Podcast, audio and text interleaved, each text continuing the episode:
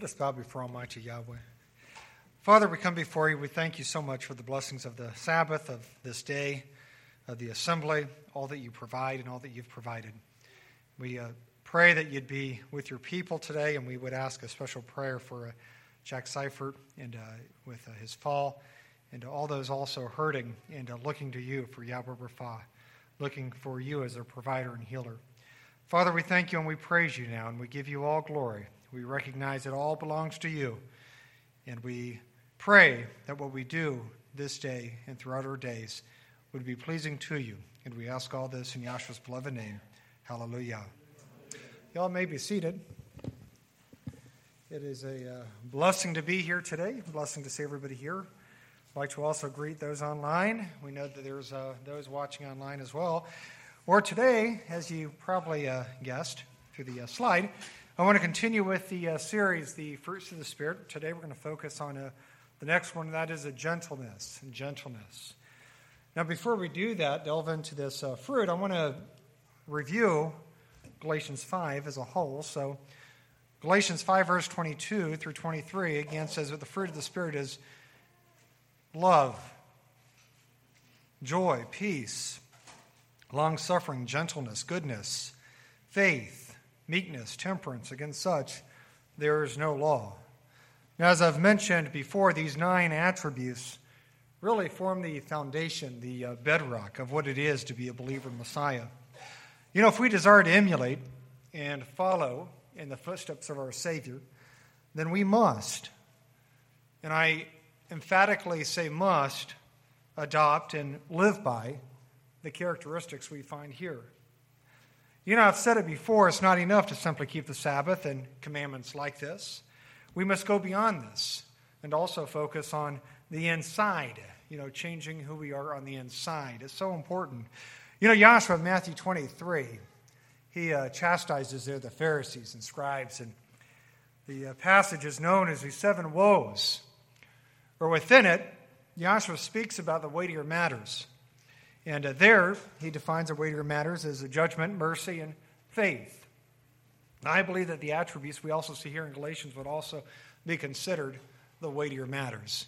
And the weightier matters simply meaning that they are more important because, again, it's focused on the inside, the person we are inwardly. So, as believers, we should always be pursuing the weightier matters, living and applying and adopting what we find within the Word. Now, does this mean, just for a moment, that the Sabbath, and again, commandments like this, are not important?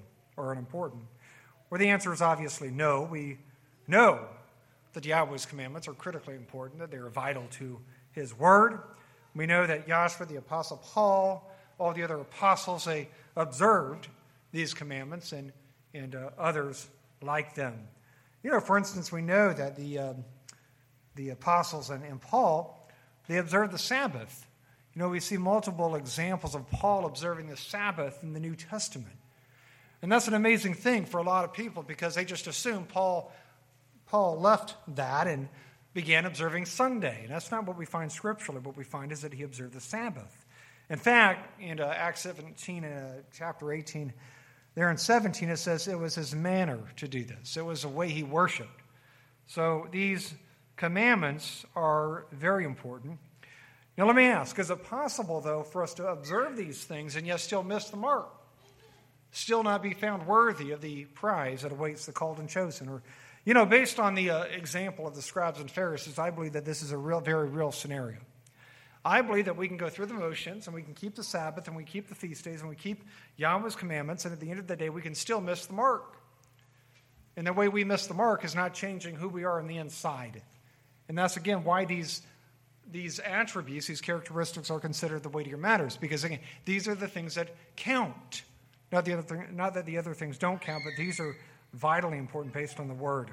So, yes, it is possible, I believe, to lose our, our position based on not adopting these characteristics, not really ever focused on changing who we are on the inside. And again, that's why I'm doing this series, to really focus on what the word says about love and joy and peace and long suffering and, and all these other great fruits of the Spirit. Or today, again, I want to focus on, on the next one on the list, and that's gentleness.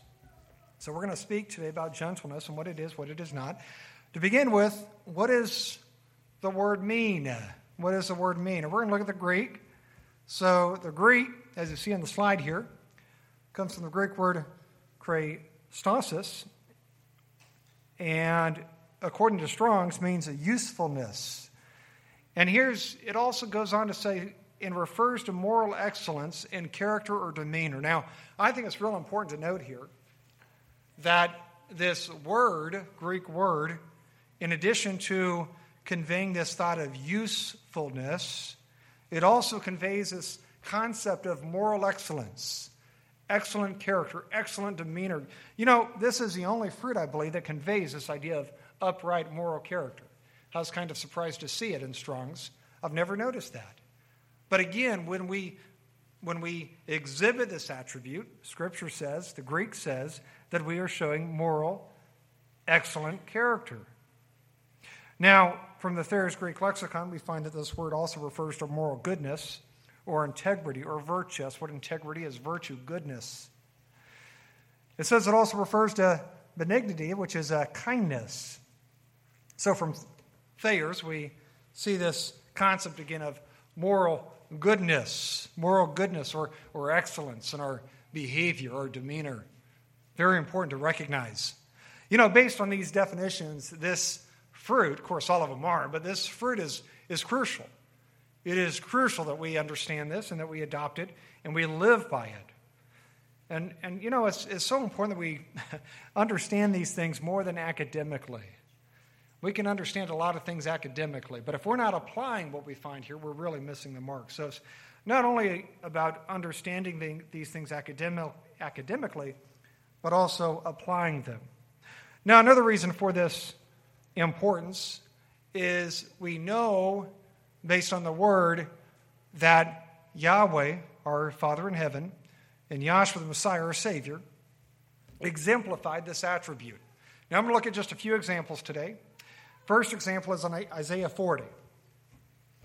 Isaiah 40, 9 through 11. It says, O Zion that bringest good tidings, get thee up into the high mountain, O Jerusalem, that bringest good tidings.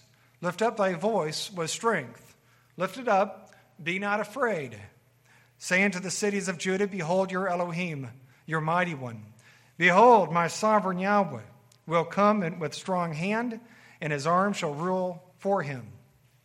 Behold, his reward is with him, and his work before him. He shall feed his flock like a shepherd. He shall gather the lambs with his arm and carry them into his bosom, and shall gently lead those that are with young. Now, this is a prophecy that Isaiah, the prophet, delivered to the people of Israel. And as we see here, it's a prophecy of hope, a prophecy of deliverance. You know, Isaiah prophesied here that Yahweh would gather his people as a shepherd gathers the flock. It says here that the shepherd, as a shepherd gathers the lambs, that Yahweh with his mighty arms would gather his people into his bosom. You know, the uh, imagery we see here, I believe, conveys the closeness that our Father has for those whom he calls his people. You know, for me, it also shows his loving and gentle nature, even though Israel and Judah continually rebelled against him. And we know that. You know, you look at the history of Israel, and people, they think of the Israelites, and they have this notion of, of, um, of righteousness and, and um, continuity, them faithfully following Yahweh. You know, if you look at the history of Israel, they spent more years in rebellion, I believe, than, than years in conformance to his word. So, in many ways, Israel's not, not a great example. And while he punished them and at times even pushed them away, he never removed all hope. He never removed all hope.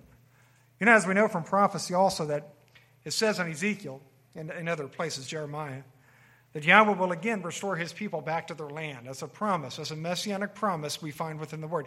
In fact, it's really one of the greatest messianic promises we find that he's going to gather the people of Israel all throughout the earth. It says he's going to bring them back to their land, and he's going to give them that land one more, once more. I want to consider one more passage, and uh, Psalms 103. is one of my favorite Psalms, and I want to begin there with verse 8. Psalms 103, 8 through 13 says, Yahweh is merciful and gracious, slow to anger, and plenteous in mercy. He will not always chide, neither will he keep his anger forever. He hath not dealt with us after our sins, nor rewarded us according to our iniquities. For as the heaven is high above the earth, so great is his mercy toward them that fear him. As far as east is from the west, so far has he removed our transgressions from us. Like as a father pities his children, so Yahweh pities them that fear him. You know, this passage gives me a lot of hope. Again, it's one of my favorite passages within Scripture. It says here that Yahweh is merciful. It says here that he's gracious and that he's slow to anger. We also see here that he removes our sins as far as east is from the west, and that he has compassion upon us as a father has compassion upon his children. You know, for me, this has special value, this last point.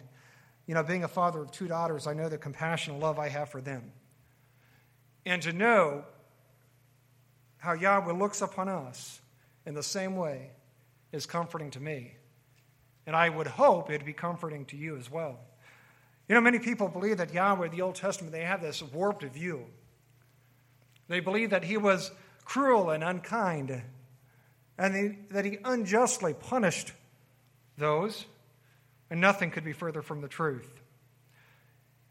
He was and is and will remain a very gentle Elohim, as we find throughout Scripture.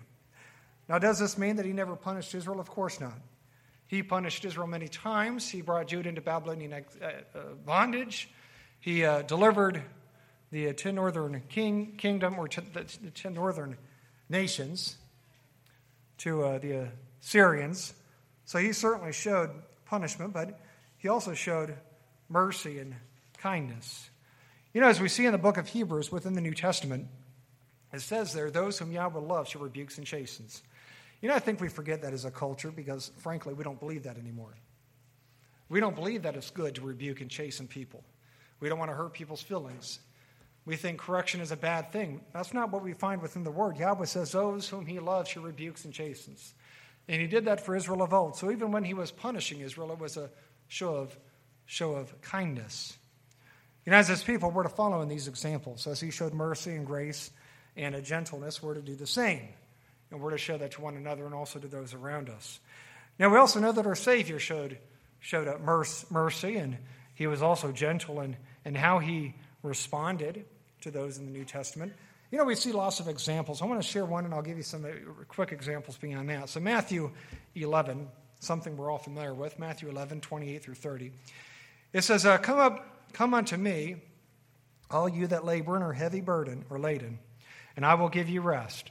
You see, that's a promise that our Savior gave. He said that if we devote our lives to Him, if we give our lives to Him, that He's going to give us rest. And sometimes, you know, I've, I've, said it before, matter of fact, in the series, I've talked about this, about, casting our cares unto Yahweh. You know, giving Him our cares, giving Him our stress, giving Him all that, that, that bothers us. Or same thing here. Yahshua says that, that He can give us rest. He says, Take my yoke upon you and learn of me. Says, For I am meek and lowly in heart and you shall find rest unto your souls. For my yoke is easy and my burden is light. So, what does Yahshua say here? He says that he is meek and lowly in heart, and that we can find rest through him. And again, that's such a great promise we find in the Word. Now, instead of meek and lowly in heart, the NIV says uh, gentle and humble. You know, we see many examples of Yahshua showing gentleness, Yahshua showing kindness throughout his ministry, especially to those who did not know the truth. And that's one of the most remarkable things we find within Scripture. He showed a tremendous amount of mercy who, to those who, who simply did not understand. In fact, his uh, biggest adversaries were the pompous Pharisaical leaders of his day. Those are the folks he really had an issue with. You know, for these guys, he had nothing but disdain. They were only concerned about the outward appearance. They were only concerned about how much maybe you would tithe at anise, or maybe they were concerned about the Sabbath, or maybe they were concerned, but it was always the outward appearance that they were concerned with. They were not concerned about the inward man, about how we should change ourselves in the inside. You know, but for others, we see many examples of where he showed compassion and gentleness. I want to give you just a quick list here. I thought about going through these, but for sake of time, I decided just to put a bulleted list here. So here's a few quick examples of Yahshua the Messiah, our Savior's compassion, his gentleness, his kindness that he showed throughout his ministry. So we see in Matthew 14 14, he fed the multitude with five loaves and two fishes. They were hungry. Matthew 15 32, really the same thing, except this time he fed the multitude with seven loaves and a few fishes. So again, he showed compassion on those people. Mark chapter 6, verse 34 says there specifically that he was moved with compassion for the people because they knew not. So he taught them, he helped them understand. Luke 5, verse 13, it shows there that he healed a man with leprosy. Again, showing that compassion. Now, Luke chapter 5, verse 32, it, we see there that Yahshua stated that he came not for the righteous, but for the sinner. You know, that's a really important point, by the way. Yahshua, again, had a tremendous amount of patience and, and love and and, and compassion and kindness for, for those who we would deem sinners. Yahshua said that he came not for the righteous, but he came for the sinners, for those who did not know, for those who needed help. You know, as believers, we're again to follow in our Savior's examples, in his footsteps. You know, as he was hospitable, as he was compassionate, as he was gentle, we must also adopt and live by these attributes. Or again, we're going to miss the mark. We're going to miss the mark. Now, the Apostle Paul in 2 Timothy 2, verse 24, also speaks about the need for kindness. There in that passage, he says, And the servant of the master must not strive, but be gentle unto all men, apt to teach, patient, and meekness, instructing those that oppose themselves, the Elohim preadventure will give them repentance to the acknowledging of the truth, and that they may recover themselves out of the snare of the devil who are taken captive by him at his will. So, Paul speaks here about servants of the master. Do you consider yourself a servant of the master? Do you consider yourself as a servant of the Messiah? You should. And if we do, what we find here then applies to you and I. It applies to us. So, what is Paul's message? Where he says here not to strive, not to strive. But he goes on to say, but be gentle unto all men. Now, what does it mean to strive? Within the Greek, the word strive means to, uh, to argue or to have a dispute. So Paul says here we're not, we're not to uh, argue or dispute, but we're to be gentle. And in the Greek, again, this refers to kindness. We're to be kind to one another. Notice that this call for kindness is not only for believers. You know, some people will say we should be kind to one another. We should be kind to one another. And I think the emphasis is always among those within the assembly. But Paul says that we must go beyond this. He says that this refers to all men. All men is all men. All men goes beyond the folks we have in this room and those listening. All men is all men, and that would include everybody we come in contact with. He says that we should show this kindness and again not strive not to be a contentious person, but again to show gentleness as we find within the word. You know, I believe that this would also include our enemies. We know what, Yahshua said, what the Messiah said. He said that we were prayed for, to, to uh, pray for enemies, that we were to love our enemies, not, uh, not remove them. And again, I want to go back to the Greek word here for, for this gentleness. Keep in mind, in the Greek, this again conveys this idea of of an excellent moral character or demeanor. I think that's really important to point out. Who doesn't want moral, excellent character? I think everybody wants excellent character, moral character that really stands out. Where here in the Word, we find that to achieve this, we must show gentleness. That's what the Word says. So, what else do, do we find here? Where he says, Paul, that we should be willing to teach, but do so, he says, in a spirit of meekness or humbleness meekness or humbleness. You know, by witnessing in this way, he says that we might, they might repent. And when they repent, they're going to acknowledge the truth.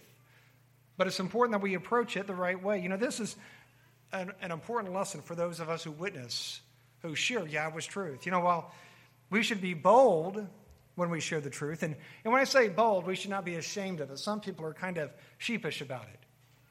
And it's hard. It's a hard message because, frankly, we're, we're certainly going against the stream. But we should be bold in the sense that we should not shy away. We should stand in confidence knowing that what we are saying conforms to Scripture. But saying that, we should be bold, but we should also, we should also be humbled. We should also be humbled. We should avoid strife. You know, if we witness in a way that brings a strife or conflict, even if we win the argument, and some of us are like this, right? We want to win. And we want to win at all cost. Even if we win, if we've done so with strife or conflict, we've lost the debate. And that's an important truth to keep in mind.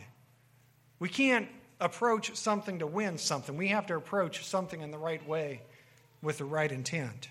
You know, when we witness, it's not about winning, it's about sharing the truth and setting forth an example that would exemplify our Savior, Yahshua. You know, by the way, this would also include the social media. Our behavior in social media should be the same as if we're speaking to that person in person, in face, and we're, we're right there with them. There should be no difference in how we communicate with somebody in person as we do on social media.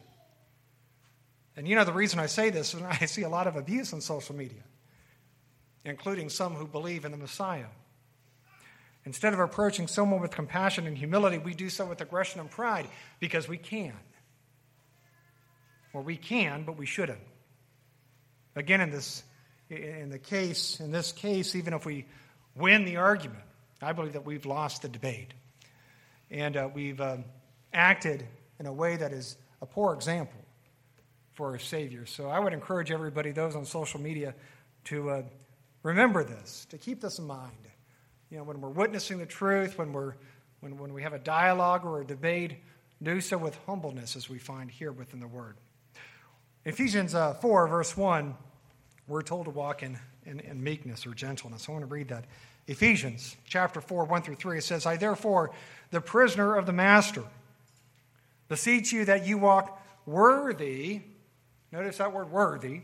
Worthy of the vocation wherewith you were called, with all lowliness and meekness. Now, meekness can also mean gentle here. Meekness, gentle.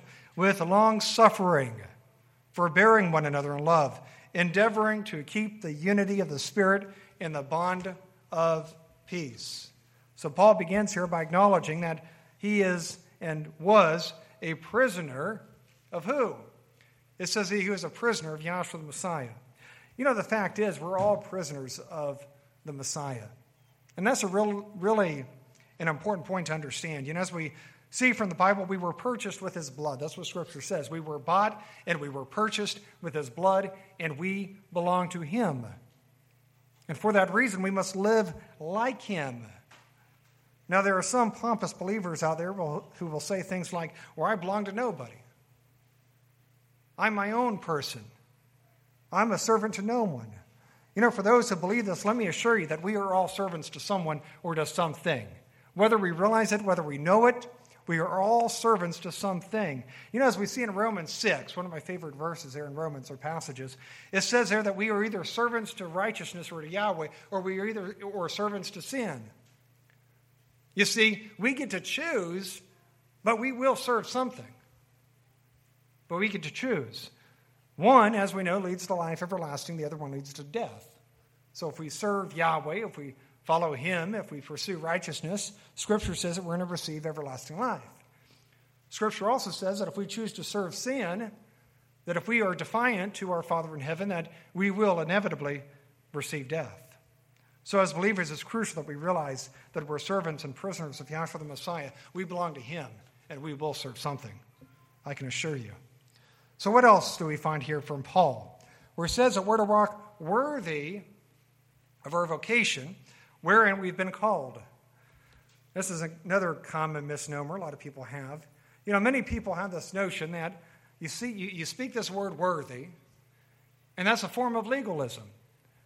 It's not a form of legalism. We find it right here in Scripture. You know, as believers, once we've been redeemed or justified from our sins, Scripture says that we're to live a holy, that we're to live a piety, that we're to live according to His word. And that's what it means to live in righteousness, to live in to worthiness, of, to, to live according to His word.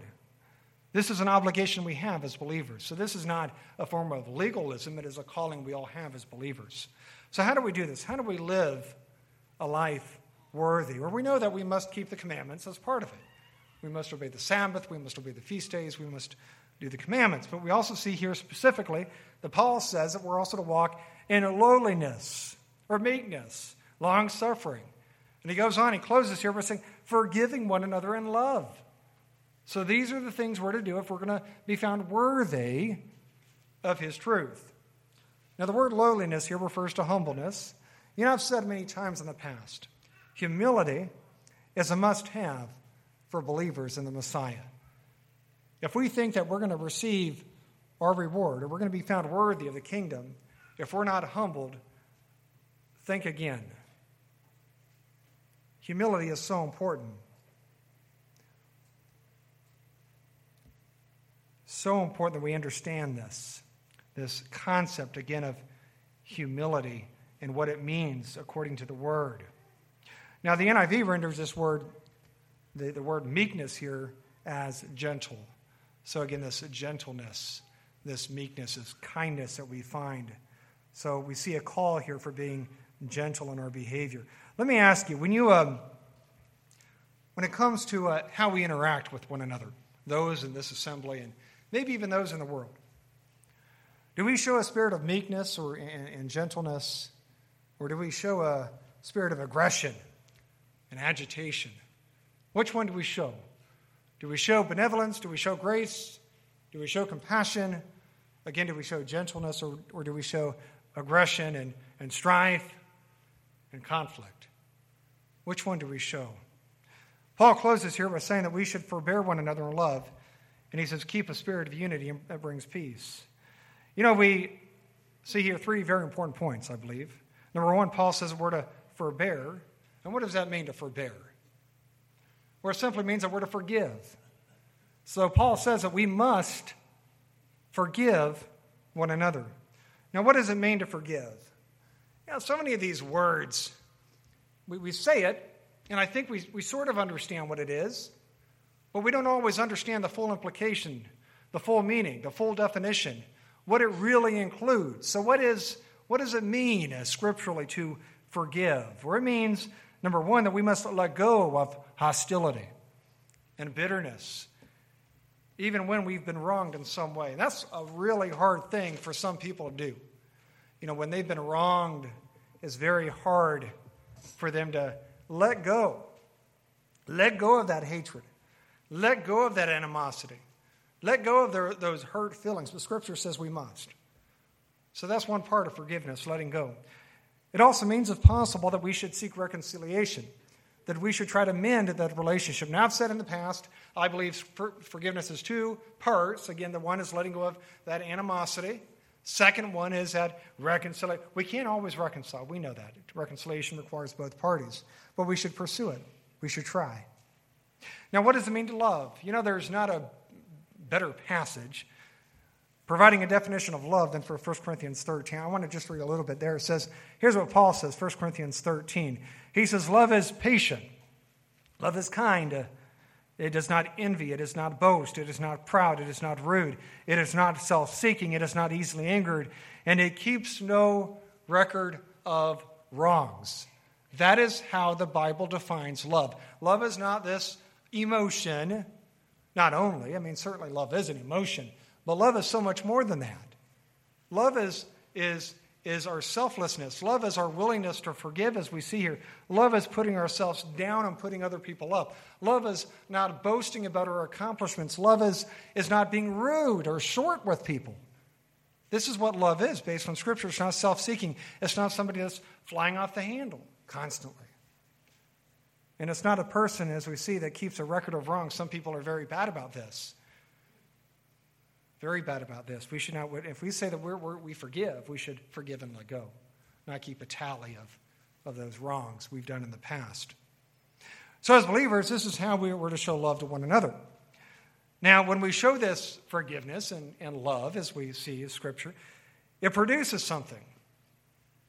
And what it produces, it says, here's a spirit of unity and peace. You see, this all builds.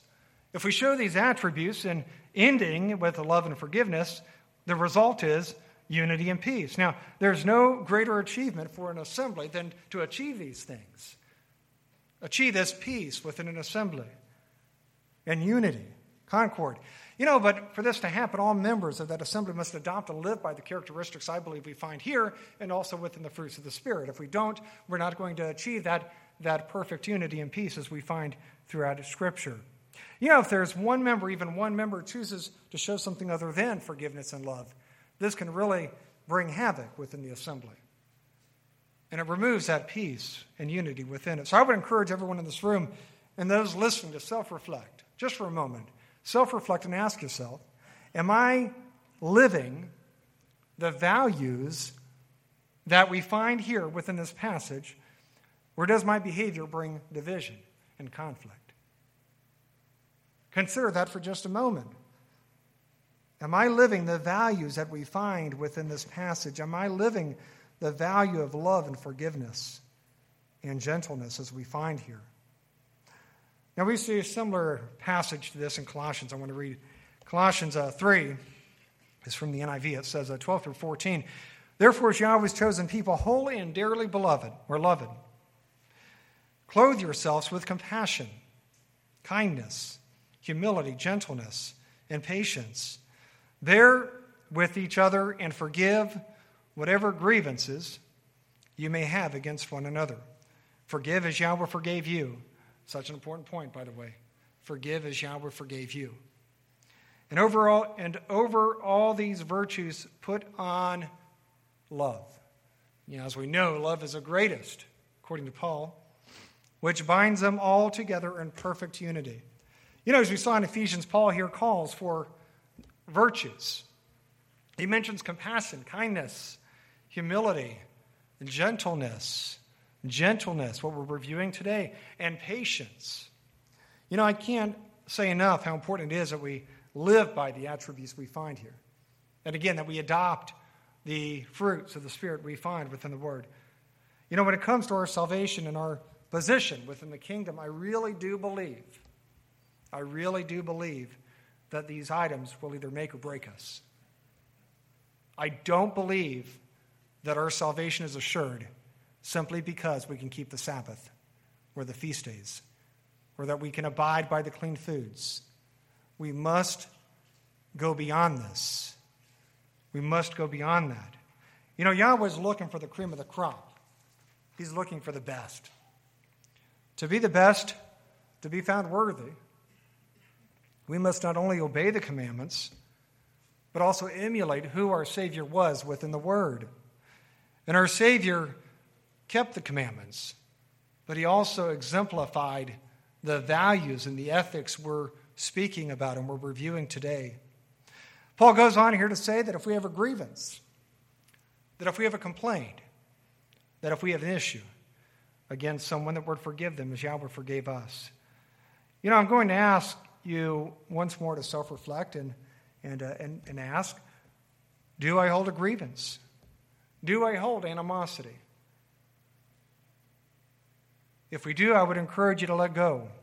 You know, holding on to animosity, hatred is not healthy. It's not healthy for us. And it's not something Yahweh wants. He wants us to forgive and to move on. Now, as we saw in Ephesians, Paul closes here by speaking about love and unity. Isn't it amazing the continuity we find within the Word? The pattern. You know, as we've already talked about, this is such an important concept for the assembly. Again, are we living these values. Again, I would encourage you to, to uh, think about this and ask yourself Am I living the values? Am I living love and unity and compassion and kindness and gentleness and patience? Am I doing these things? Or am I missing the mark? Now, in addition to Paul, Peter also speaks about these things. 1 Peter chapter 3, verse 15, again from the NIV, it says, But in your heart set apart Messiah as sovereign. Always be prepared to give an answer to everyone who asks you to give the reason for the hope. For the hope. This is a promise of salvation, of eternal life, that, that we must be able to respond why we believe. Says, a hope that you have. But how are we to do it? It says, but do this with gentleness and respect. You know, Peter here is um, speaking about witnessing the word. You know, based on this, how should this be done? You know, he says here when we witness, we should witness with gentleness, gentleness, and respect. When it comes to how we share Yahweh's word, I believe that many of us again miss the mark. You know, we're zealous, we're passionate, our intentions are right, but I think oftentimes we witness in a way that is aggressive and produces further aggravation and agitation. Now, what is a result of sharing the truth in this way? Or more often than not, this contention will, will turn the person off and there will be no future dialogue. Because again, we wanted to win, but in winning, we lost. You know, for those who knew me in my late teens and 20s, you know that I was guilty of doing this. As I sometimes put it, when I witnessed the word or I was enforcing Yahweh's word, my approach was to take and consider or look for the biggest two by four I could find, beat them over the head with it until they were bloody and worn down.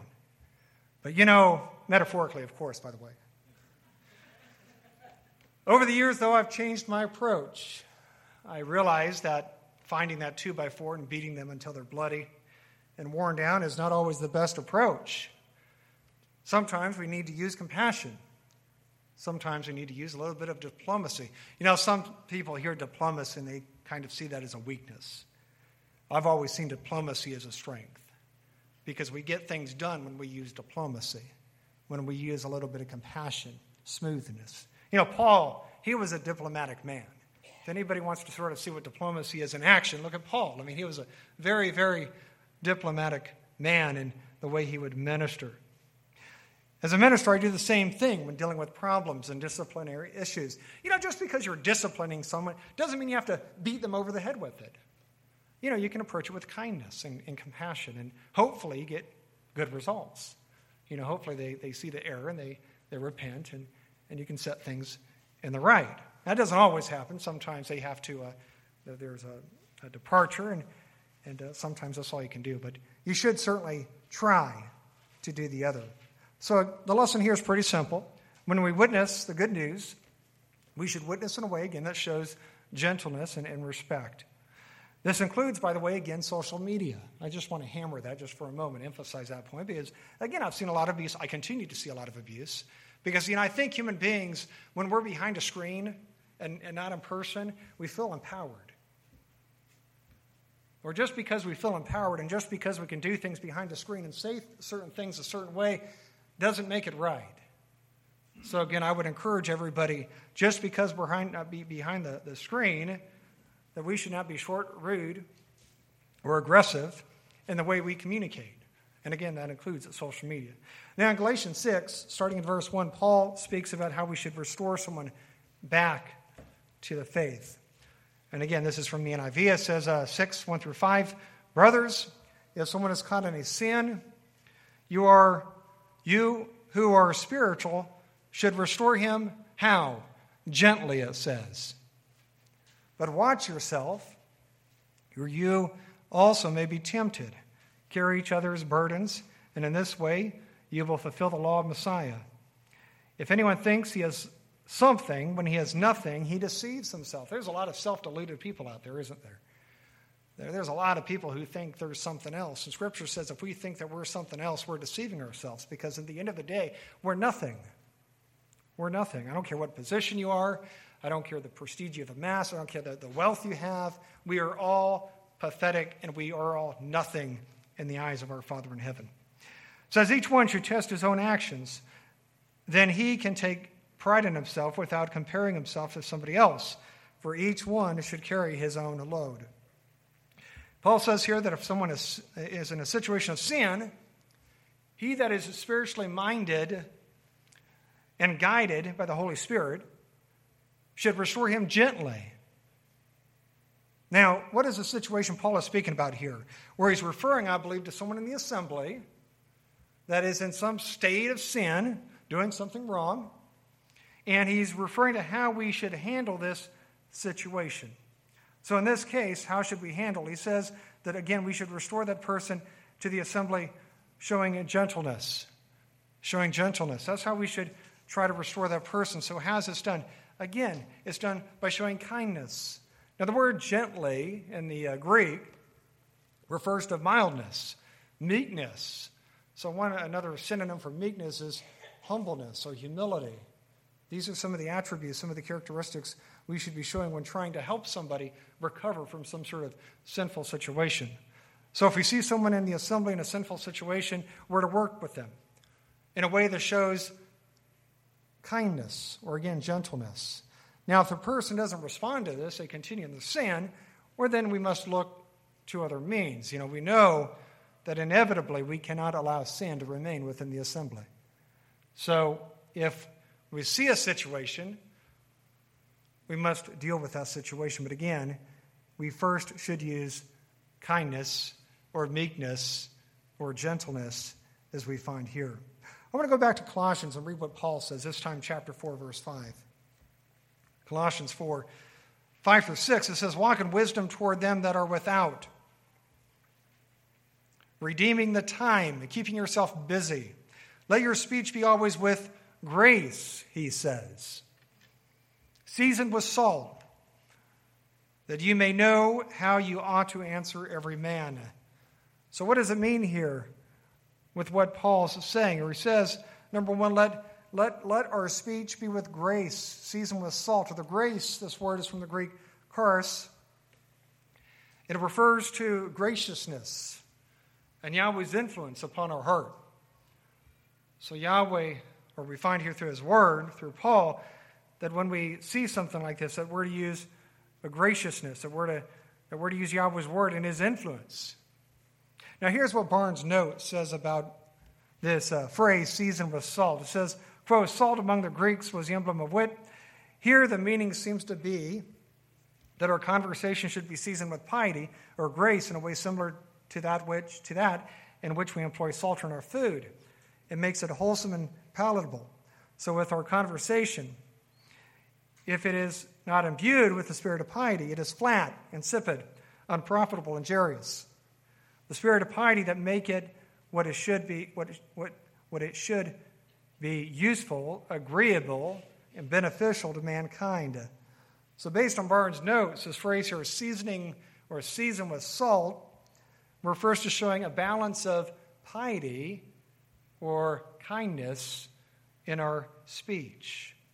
And one way we do, we do this is by being gentle, by being gentle, showing gentleness when we, when we say things, kindness. So, as believers, are we doing this? Are we doing this? Are we communicating in this way at home? You know, do we communicate this way with our spouses? Or are we short and aggressive? What we find here applies not only here, but also at home. And of course, are we doing this here within, within the assembly? Communicating this way with grace seasoned with salt. You know, if not, I would encourage you to consider how you might improve on your communication. You know, realize that if we're being rude or offensive with one another, we're falling short as believers, and maybe even as spouses. Because again, this not only applies here, but I believe also applies in our home life. So, are we communicating with our spouses in a way that shows grace, in a way that shows piety, in a way that shows humility and meekness? We should be, if not. Yahweh again is looking for the cream of the crop, and whether we realize it or not, what we say and how we say it matters. Again, it's not about just going through the rigmarole, the actions of the commandments. They're important. But so is what we say and how we say it. So, again, let us use grace and piety when we communicate here and also at home. I'm going to close now with Micah. Micah chapter 6. 7 through 8.